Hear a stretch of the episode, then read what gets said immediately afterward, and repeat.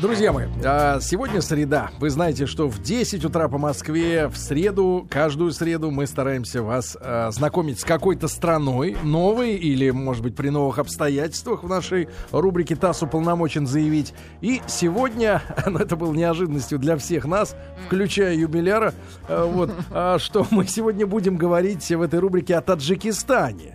А, потому что а, кому уж говорить об этой стране, как и Рустам Ивановичу, да, нашему дорогому. И он периодически рассказывает нам, но, а, а, но, но все его рассказы, они окрашены такой некоторой ностальгией, потому что, я так понимаю, последний раз он там был лет двадцать назад. Да нет, ну почему? В девяносто четвёртом? девять лет назад, в две тысячи четвёртом. Вы скрывали от нас, да, эту поездку.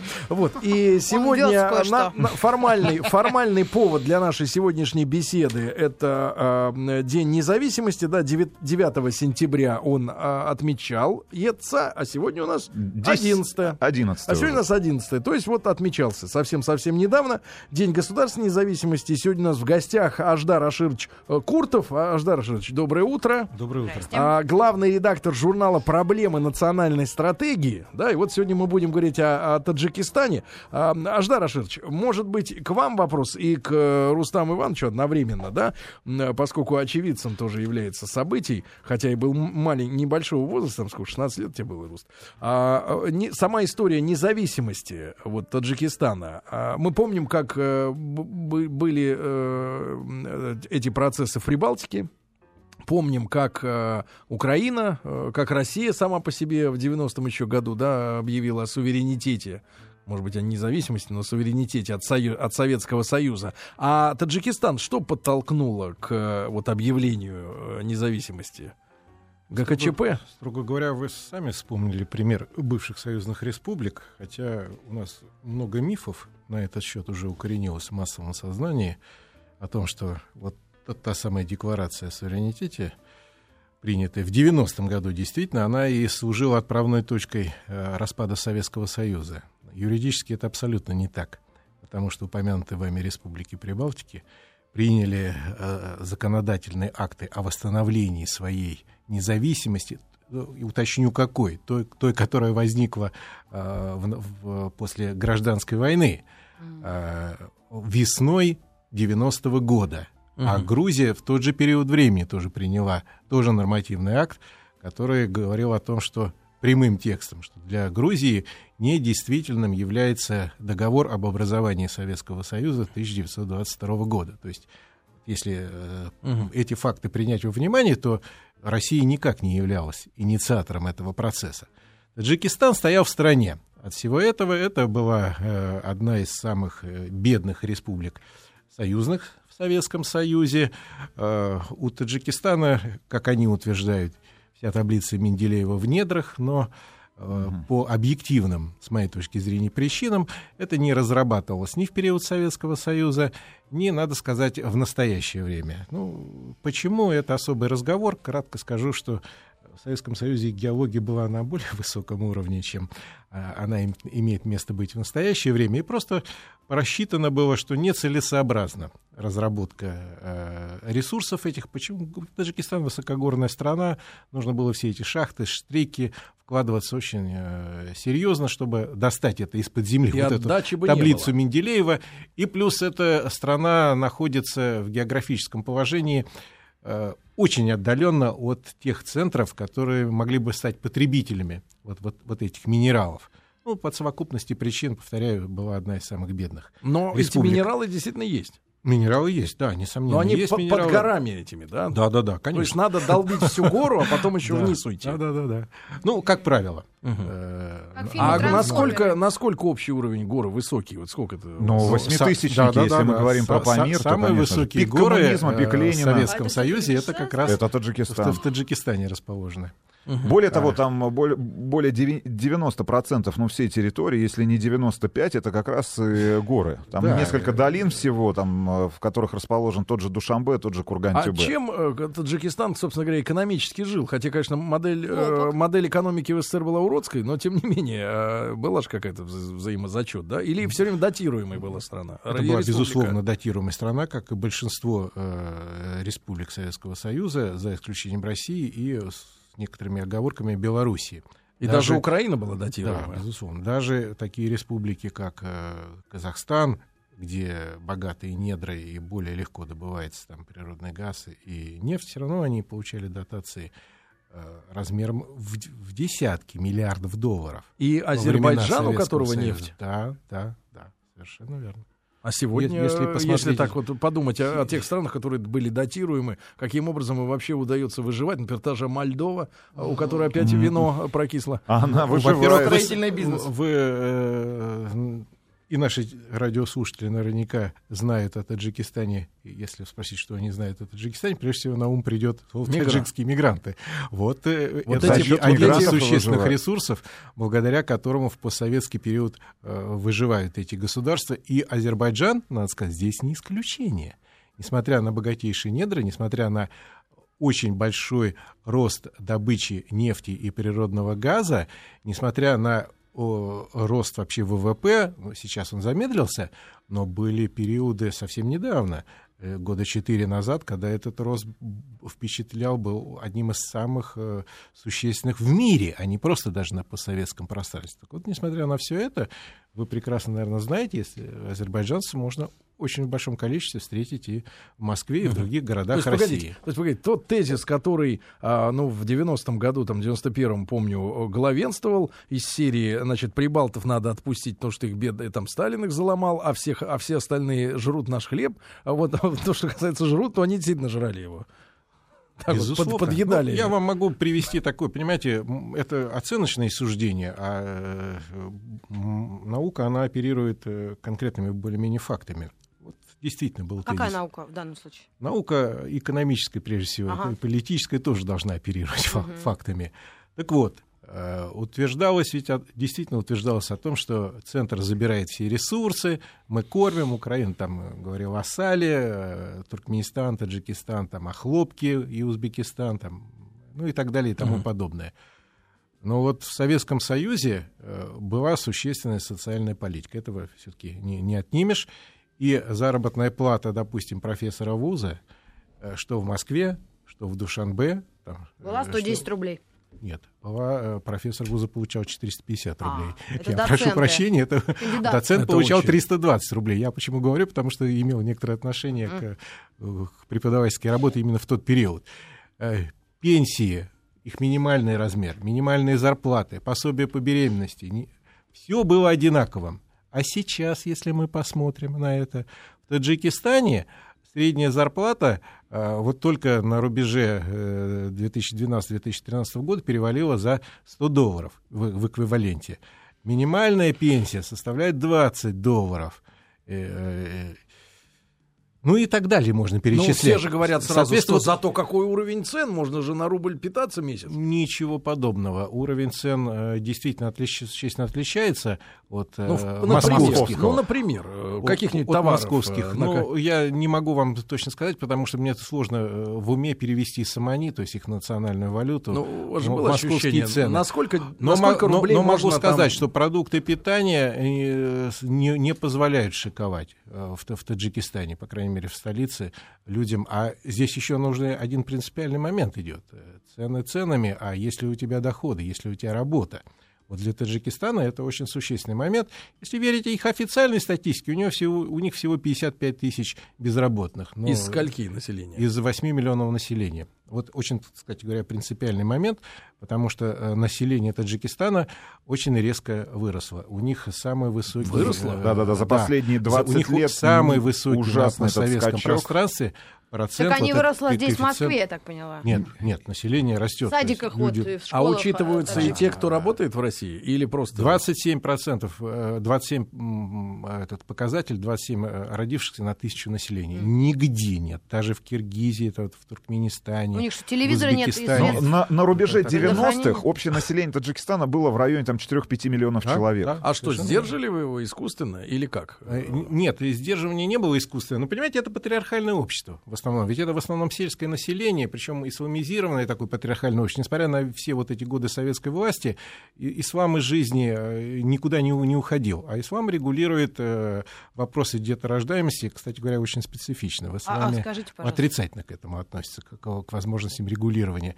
А-а-а. И я был, кстати, свидетелем ну, таких э, парадоксальных явлений, когда э, западники, их фонды, мало чего понимающие о том, что, что такое Таджикистан и вообще постсоветское пространство, пытались учить э, женщин в сельских районах Таджикистана пользованию контрацепции. Но это вот было нечто, так сказать, любопытное зрение, зрелище, поскольку э, люди ну, совершенно неадекватно понимали, кому они пытаются навязывать свою, свою точку зрения. Ислам, и в исламе, и в сельском патриархальном обществе вообще дети и семья — это ценности одна из первых, на первых местах стоит. Кстати, не так плохо. Конечно. Вот. Но э, в условиях Таджикистана... Но в условиях повторяю, нищеты это Да, разве... в условиях нищеты это обозначало, вот совершенно правильно было сказано, на, по переписи там, восемьдесят девятого года по, около пяти миллионов, а за короткий период двадцать один год прошел. Независимости рост ну, на три миллиона. А насколько да. вот территория Таджикистана предназначена для жизни? Э, какого количества людей комфортно, если горы занимают большую часть? Мы уже часть, говорили да? этот аспект. Э, строго говоря, семь, лишь семь процентов территории Таджикистана приспособлена для ведения, скажем, сельского хозяйства. семь процентов. То есть это долины гор. А э, в патриархальном обществе сельское хозяйство — это основа. та, та э, сфера, которая дает основ, основной источник для прожития, для пропитания, для существования. И если земли не хватает, то это очень серьезная проблема. Для современного Таджикистана эта проблема еще осложняется тем, что руководство этой страны активно пытается делать ставку на гидроэнергетику. Это вот один из ресурсов, которыми действительно располагает Таджикистан. Это не столько даже недра, а сколько тот факт, что это, это республика и Киргизия, это государство так называемое верховье. То есть в Центральной Азии все страны делятся, условно говоря, на две категории. Это государство низовья, это Казахстан, Туркменистан и Узбекистан, и государства верховья. То есть те, у которых есть истоки откуда течет? Рек основных. Угу. Реки, две самые крупные реки Таджикистана, ну, в низовье они называются Амударья и Сырдарья. Там, в верховье угу. несколько по-другому с притоками.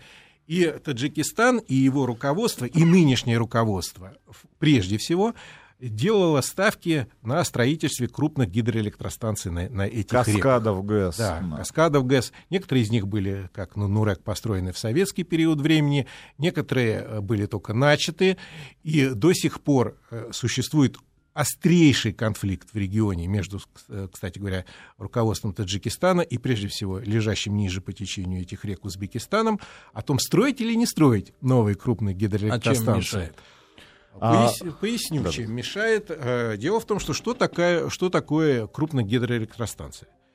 Это обязательно высокая плотина. Угу. Это обязательно водохранилище, которое должно Сверху. быть выше этой плотины. Для чего? Для того, чтобы обеспечивать более-менее равномерный спуск воды через турбины гидроэлектростанции. А чтобы вот это построить, нужно воду накопить в водохранилище, а значит... не Затопить. дать возможности ниже лежащему по течению Узбекистану, Туркменистану или, там, допустим, Казахстану, ну, в случае там Сырдарьи, э, иметь возможность эту воду использовать. А для нужд того же сельского хозяйства. Для полного заполнения водохранилища, как считают эксперты, нужно несколько лет, очень часто до, до десяти лет. Плюс к этому само строительство стоит очень дорого. Это Советский Союз мог, мог себе позволить строить там э, в горах. Днепровскую ГЭС, да, тот же Нурек, а у Таджикистана собственных денег на это нет. Это, повторяю, бедная страна. Э, никакие инвесторы э, в эти проекты вкладываться не, не, не хотят внешние по очень многим причинам, в частности из-за того, что очевидно совершенно, что на нашей планете меняется климат. И не в лучшую сторону. Вот э, у нас в России радуется по поводу того, что льды, льды тают, и у нас mm-hmm. возможность есть так, от, открытие большей Курортов. навигации по Северному морскому пути. Mm-hmm. Да? Но вот этот же самый фактор приводит и вот к тому, что сейчас происходит на Дальнем Востоке, к наводнениям и появлением в наших рек селенцев, то есть вот рыб тропических, которые да кус, кусаться умеют. В наших ры- реках? Да, пираньи? Да. В, наших? В том числе пираньи. Выживают в южных реках, в, на, на, на Дону, в озерах. А люди, кто-то ведь ради ну, шутки, выпускают, наверное, ради попустил, шутки да. выпускают, и вот эти... Появляются, появляются, понимаете, тропические Шутка. комары, которые несут, соответственно, болезни. Ну, то есть этот... А для Центральной Азии вот это потепление, оно просто катастрофично. Оно э, приводит к тому, что тают ледники. А ледники — это основной источник воды в этих самых реках. И по прогнозам э, Организации Объединенных Наций, по прогнозам всех научных центров, э, ледники тают очень стремительно. То есть с середины э, двадцатого века их площадь, а, соответственно, и массив воды, который в них содержится, сократился уже на треть. А еще, к середине века еще на треть сократится. И в результате нехватка воды будет приводить к тому, что невозможно ни функционирование промышленных предприятий. Потому что вот какой бы продукт мы ни взяли, сталь, хлопок, там, и, и бумагу и Каша. так далее, все требует воды. Вот для того, чтобы э, в стаканчик кофе положить два кусочка сахара, на самом деле сахар, вот эти два кусочка, требует литра воды. Это и для выращивания, и сама технология переработки сахара связана с огромным количеством воды. Вот люди, которые носят, допустим, там джинсы, для того, чтобы джинсы эти человек купил, нужна автомобильная цистерна воды. Ну и так далее и тому подобное. То есть на самом деле... Вот тонна а если стали, джинсы-варенки, то две. Да, тонна стали — это двадцать кубометров воды. А если, а мы, если Версачи, то три. Да, если мы ведем речь там, о, о химволокне, то тонна химволокна — это уже там а ваша позиция, три тысячи. Аждар Аширч, что климат меняется естественным образом или это наша гадость? Современная наука однозначного ответа на этот вопрос Говорят, что цикл не, не, не, да? не дает. Есть, во-первых, нужно речь вести о разных периодах. То есть есть люди, которые за, заняты там, палеогеологией, и они мыслят такими геологическими эпохами, да, вот, там, оледенениями, периода оледенения. С их точки зрения все нормально. Да, действительно, с этой точки зрения все нормально. Нас когда-то в будущем, там, через тринадцать тысяч лет, через десять тысяч лет, ждет Подмо- очередное подморозит. оледенение. Ждет а потом очередное оледенение. Пойдет. Но... Но нам в краткосрочном периоде, ну, краткосрочном не в смысле, которым политики мыслят, а вот до конца двадцать первого века будет потепление, и по тем же самым прогнозам ООН на нашей планете появится двести миллионов э, мигрантов, причиной их миграции которых является экология, то есть невозможность жить на, те, на той территории, в которой они жили. Надо строить лагеря. То есть таким образом, вот э, призывы правительства Таджикистана во что бы то ни стало, и так же, как и Киргизии, кстати говоря, построить крупные гидроэлектростанции, которые они обращаются ко всем, и прежде всего к Москве, дайте денег и, и, и постройте нам, они наталкиваются на то, что э, инвестор, он должен оценивать, что сколько у вас воды. Когда ты это прибыль ты получишь, и получишь ли эту прибыль, ты получишь, ну и так далее и тому подобное. Все это создает трудноразрешимый клубок проблем. В Кстати, Средней Азии. Да, вот а эти... что, не хватает Таджикистану электричества или хотят на экспорт продавать? А... Зачем оно? Если верить их пропаганде, я бы так сказал, то они утверждают, что не хватает электричества. Но если посмотреть, скажем, статистику по внешней торговле, то окажется, что за прошлый год, скажем, они увеличили поставки электроэнергии в страны СНГ на десять процентов, а в другие государства, а по другим государствам имеется, нет, имеется в виду Афганистан, прежде всего, в десятки раз. Тогда встает вопрос, а как же так?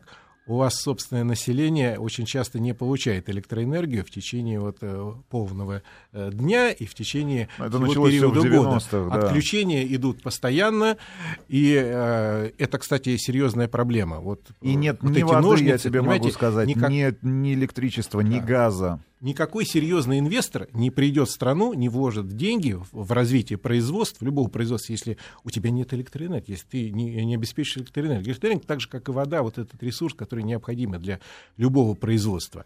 И они сделали ставку, причем сумели убедить собственное население в том, что вот построим Рогун во что бы то ни стало, сделали это как бы национальной идеей. И все проблемы мы решим, мы заживем очень шикарно.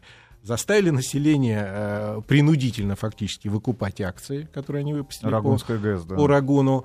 Она а, построена? Выгнали, выгнали, выгнали, расторгли контракт в одностороннем порядке с компанией «Русал», которая действительно подрядилась достраивать этот советский еще проект.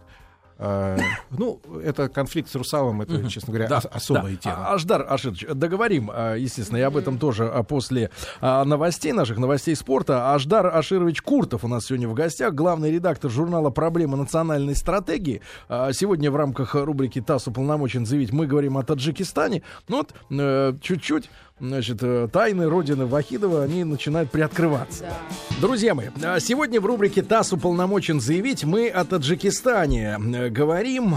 девятого сентября, День независимости. У нас сегодня в гостях главный редактор журнала «Проблемы национальной стратегии» Аждар Аширч Куртов. Аждар Аширч, доброе утро еще раз. Доброе утро.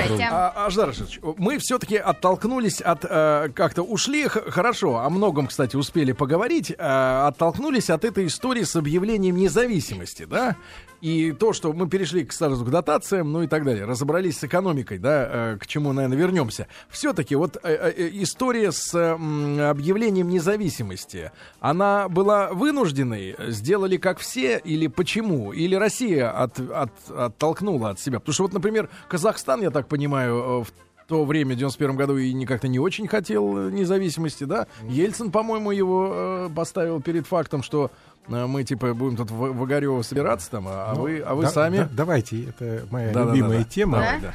Вот. И тем более, что то, что вы сейчас сказали, это тоже один из мифов, укоренившихся в нашем сознании. Давайте разобьем их, да. Итак, Казахстан. Казахстан принял ту же самую декларацию о суверенитете, вот так же, как и Россия, в тысяча девятьсот девяностом году. Если вы сочтете за труд прочитать эту декларацию, то вы не найдете там упоминания, что Казахстан является частью Советского Союза. А в, в декларации о суверенитете России такая запись есть. Это первое. Очень любопытный, наверное, момент. Второй момент. Казахстан проводил референдум о сохранении Советского Союза. Часть, часть бывших союзных республик не проводила. То есть Кто? Республики Прибалтики, а, ну, Прибал. все три не проводили. Молдова не проводила. Армения не проводила. Которая является нашим союзником да, на Кавказе. Да, в Грузии этот референдум проводился только там, где это было возможно. То есть это в Южной Осетии, в Абхазии и частично в Аджарии. А в Казахстане поступили хитро. Казахстаном еще с советских времен руководит Нурсултан Абишевич Назарбаев, такой хитрый восточный политик. На Востоке вообще, наверное, наши радиослушатели знают по сказкам. То есть основной сюжет — это ведь не доблесть воина, а вот такой хитрость купец, купец, да, да, хит, хитрость — это главное качество политика. Так вот, Нурсултан Абишевич поступил очень хитро. Он добился изменения формулы референдума, то есть вот того вопроса, который записывается в референдум, и проводил его по другой формуле. Для чего это ему понадобилось? С моей точки зрения, ему понадобилось для того, чтобы в любом случае он результаты референдума мог интерпретировать так, как ему хотелось. Ну, согласитесь, это он, же честнее, а чем, как, честнее, чем как у нас получилось, когда народ сказал, не хотим нет, развала, это, а это, его это, все равно распилили. Нет, извините, это не честнее. Я не только политолог и историк, но еще и юрист. Понимаете, вот то, что сделал Назарбаев, чем плохо? Это то, что нужна четкость в юриспруденции всегда. Вот нельзя допускать того, что когда судья в судебном заседании спрашивает э, и собирает доказательства, кто совершил там, смертельный удар ножом там, в сонную артерию, человек Иванов или там Оганесян.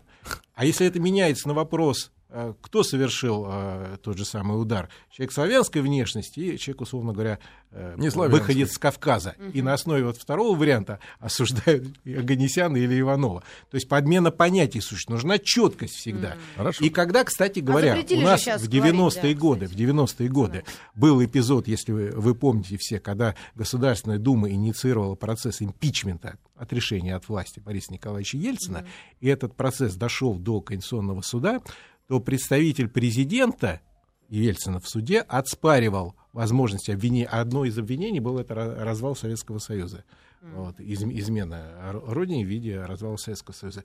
И одним из аргументов было то, что нельзя это вменять в вину, потому что вот в Казахстане формула референдума была изменена, и на самом деле воля избирателей, вот она нечетко выражена угу. была. Хорошо, Аждар Аширч, а, а, а в, вот в Таджикистане что происходило в этом смысле?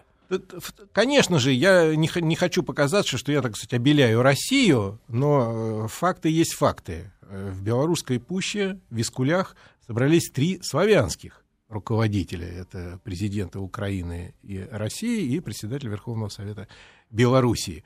Таджикистан не участвовал. То есть то решение, которое было принято, сейчас вот очень часто на наших и телеканалах, и радио мелькает фигура Шахрая в связи с юбилеем Конституции. Тот самый человек, который предложил вот эту вот роковую юридическую формулу о том, что Советский Союз перестает существовать как геополитическая реальность и субъект международных отношений.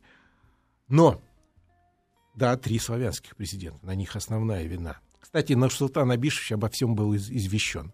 Больше того, вот если почитать э, мемуары Кравчука, тех, кто, и многих Шушкевичей, они утверждают, что Нурсултан Абишевич не просто был в курсе, он был приглашен в Искули, но, как хитрый отрочный политик, он еще один финт проделал.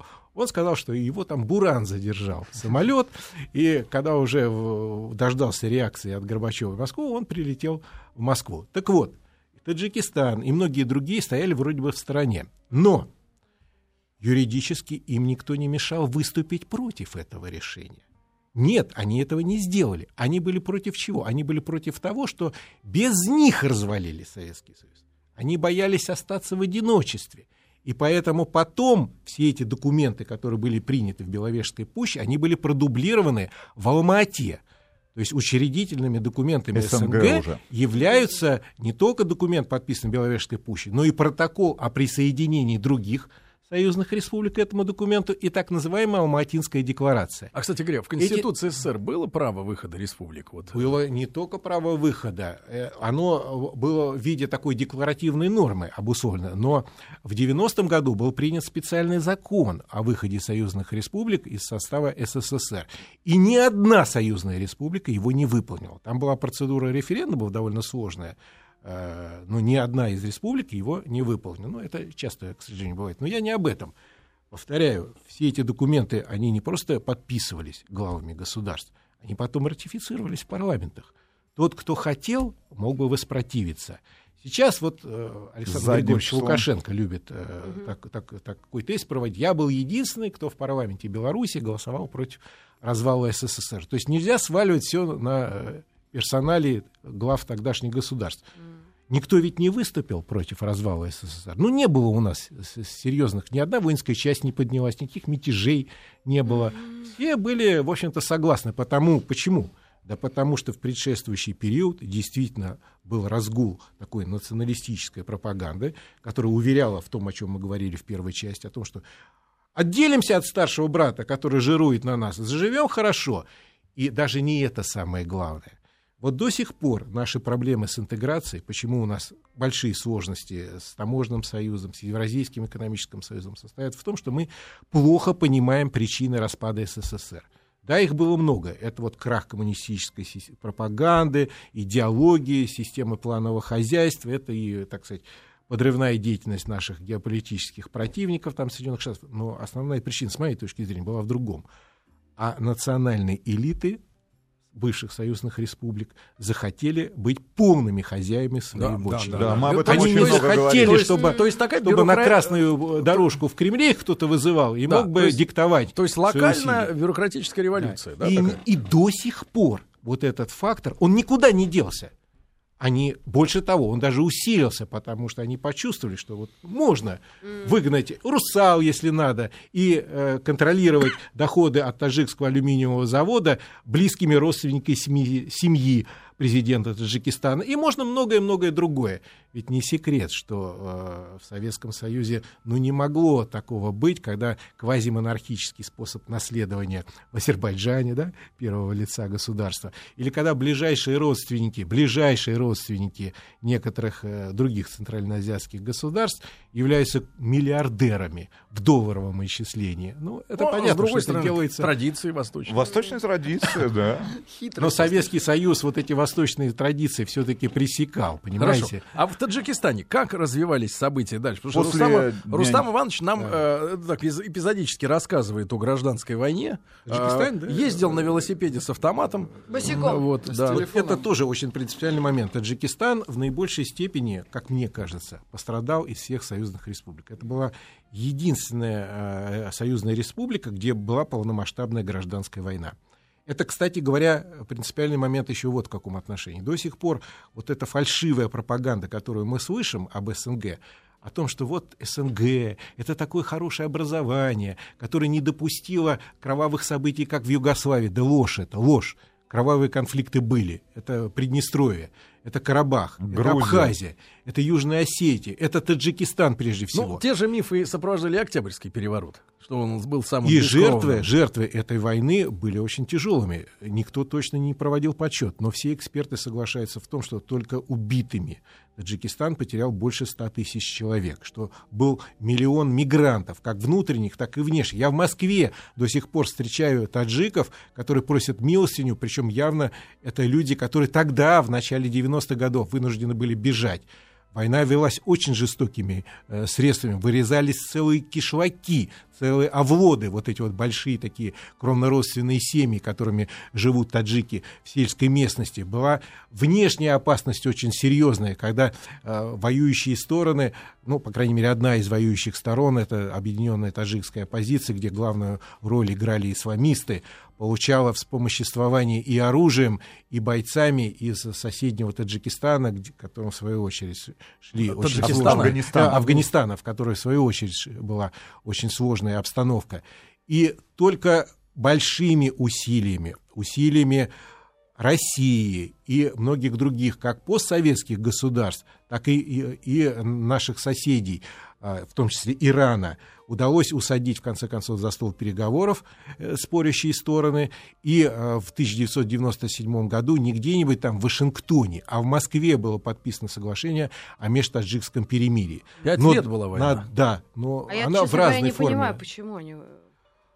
А вы поняли? Были, чего сам были разные причины. Было недовольство э, властью у людей. Были э, территориальные... Это гражданская конкретная э, война. Были, гражданская были территориальные война, да. различные... Понимаете, ведь Таджикистан — это страна, как мы сказали, высокогорная. Высокогорье везде. И на Кавказе, и на Балканах. И вот в Центральной Азии отличается одной особенностью. В горных долинах могут изолированно жить... общности, осколки, которые, этносов, которые отличаются во многом друг от друга.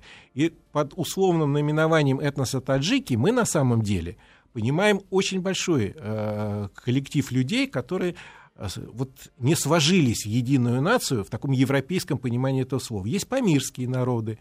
Есть, абсолютно, это есть, абсолютно да. другие люди, они не похожи на таджиков. Это люди с белой кожей, с голубыми, с светлыми глазами, со светлыми волосами. Это какие-то мифы. Это, это не мифы абсолютные, да. абсолютно, которые считают себя голубой кровью нации. Да, потому да, что... И потомками Александра Македонского. Да, Александра Македонского. Но эта легенда, она во многих да. других, кстати говоря, центральноазиатских государствах распространена. Есть конфессиональные отличия. Есть сунниты, э, сунниты шииты. Есть исмаилиты Бадахшана, то есть э, исмаилиты — это шиитская ветвь ислама, очень далеко отошедшая от классического шиизма, который есть в Иране, который подчиняется Агахану, принцу, и, да, да, который принцу живет в Соединенных всех, Штатах всех Америки, исмаилитов. Да.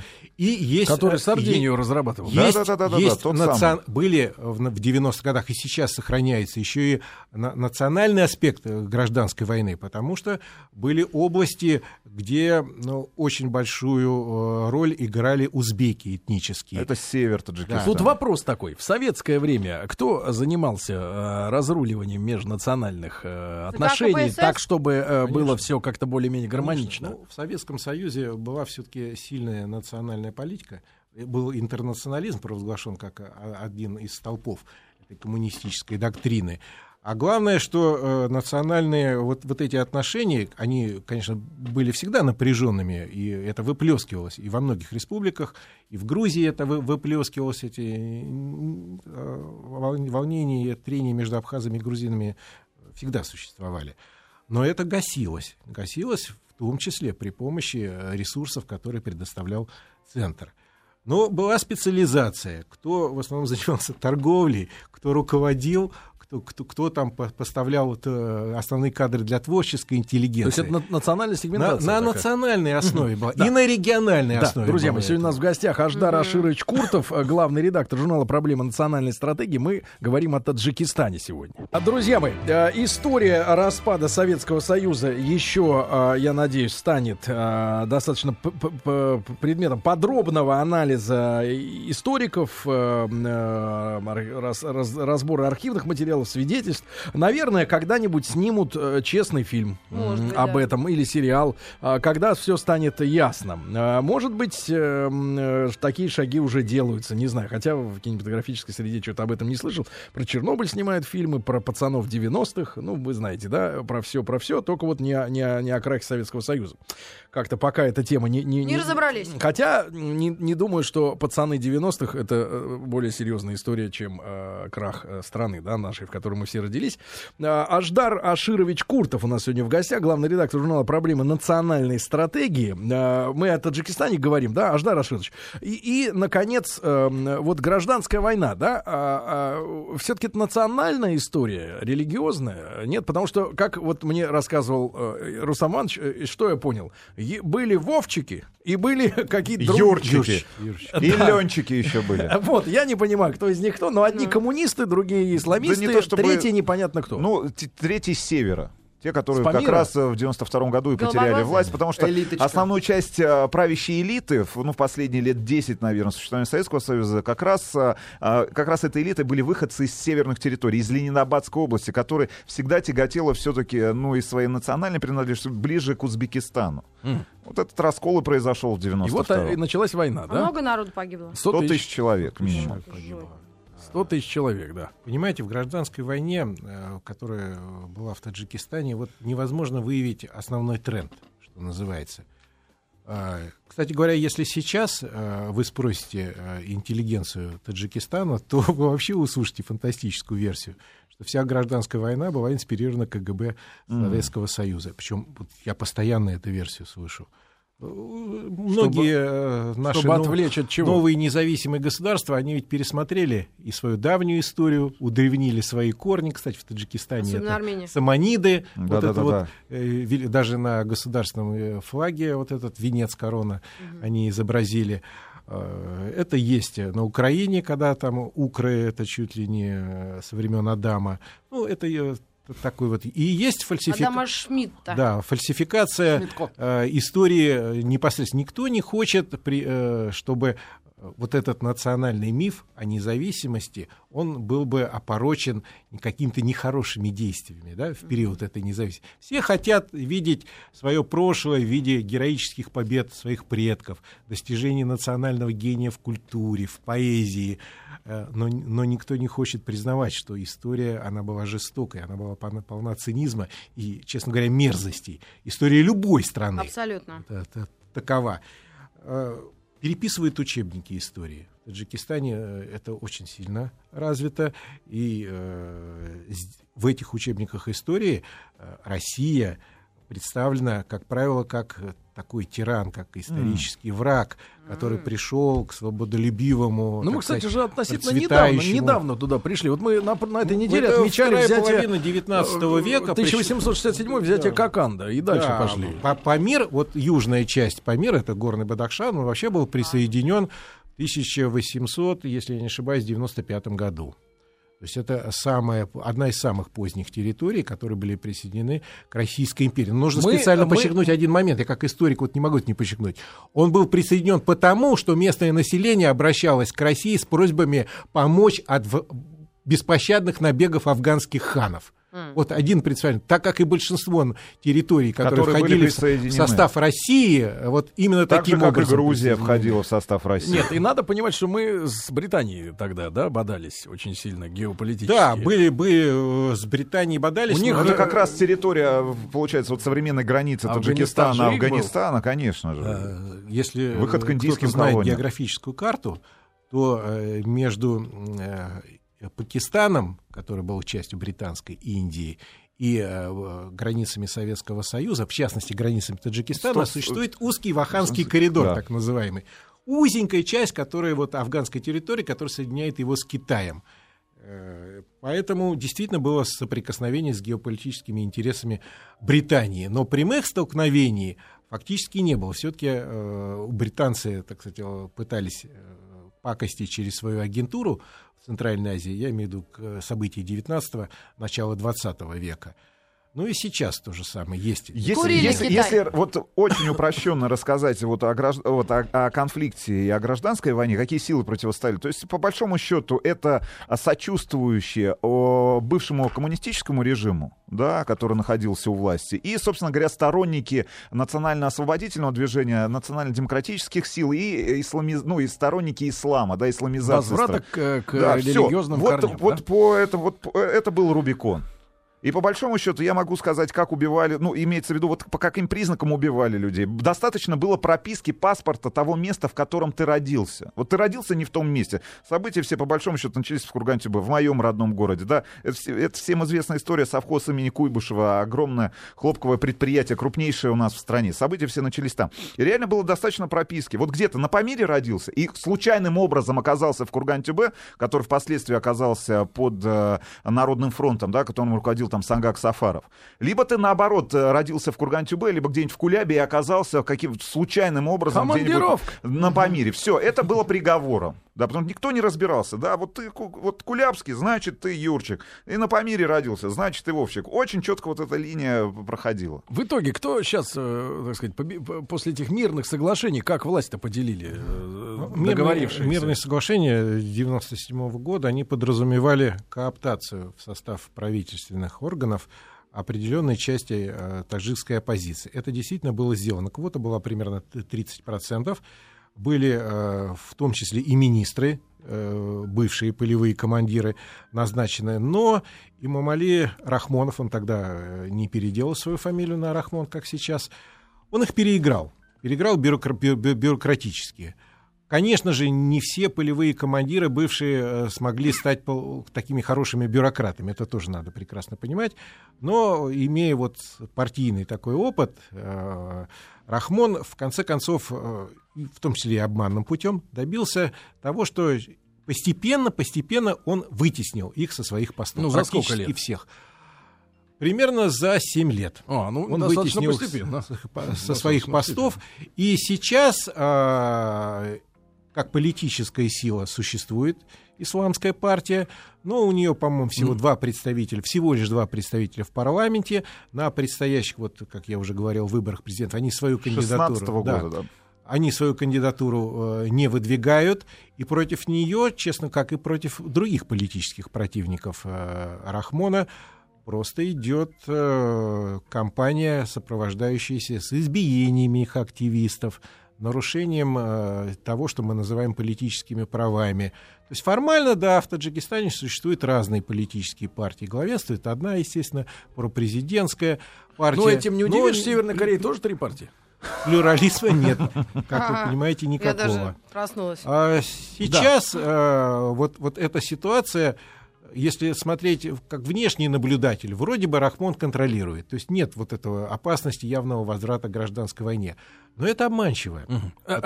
Потому а, что корни не исчезли. Да, Аждар Аширч, спасибо вам огромное. К сожалению, время у нас... Очень интересный разговор. Я думаю, что мы еще а раз... Обязательно, обязательно встретимся. Аждар Аширч Куртов у нас был в гостях, главный редактор журнала «Проблемы национальной стратегии». Ему огромное спасибо, вам хорошего дня и до завтра. Пока.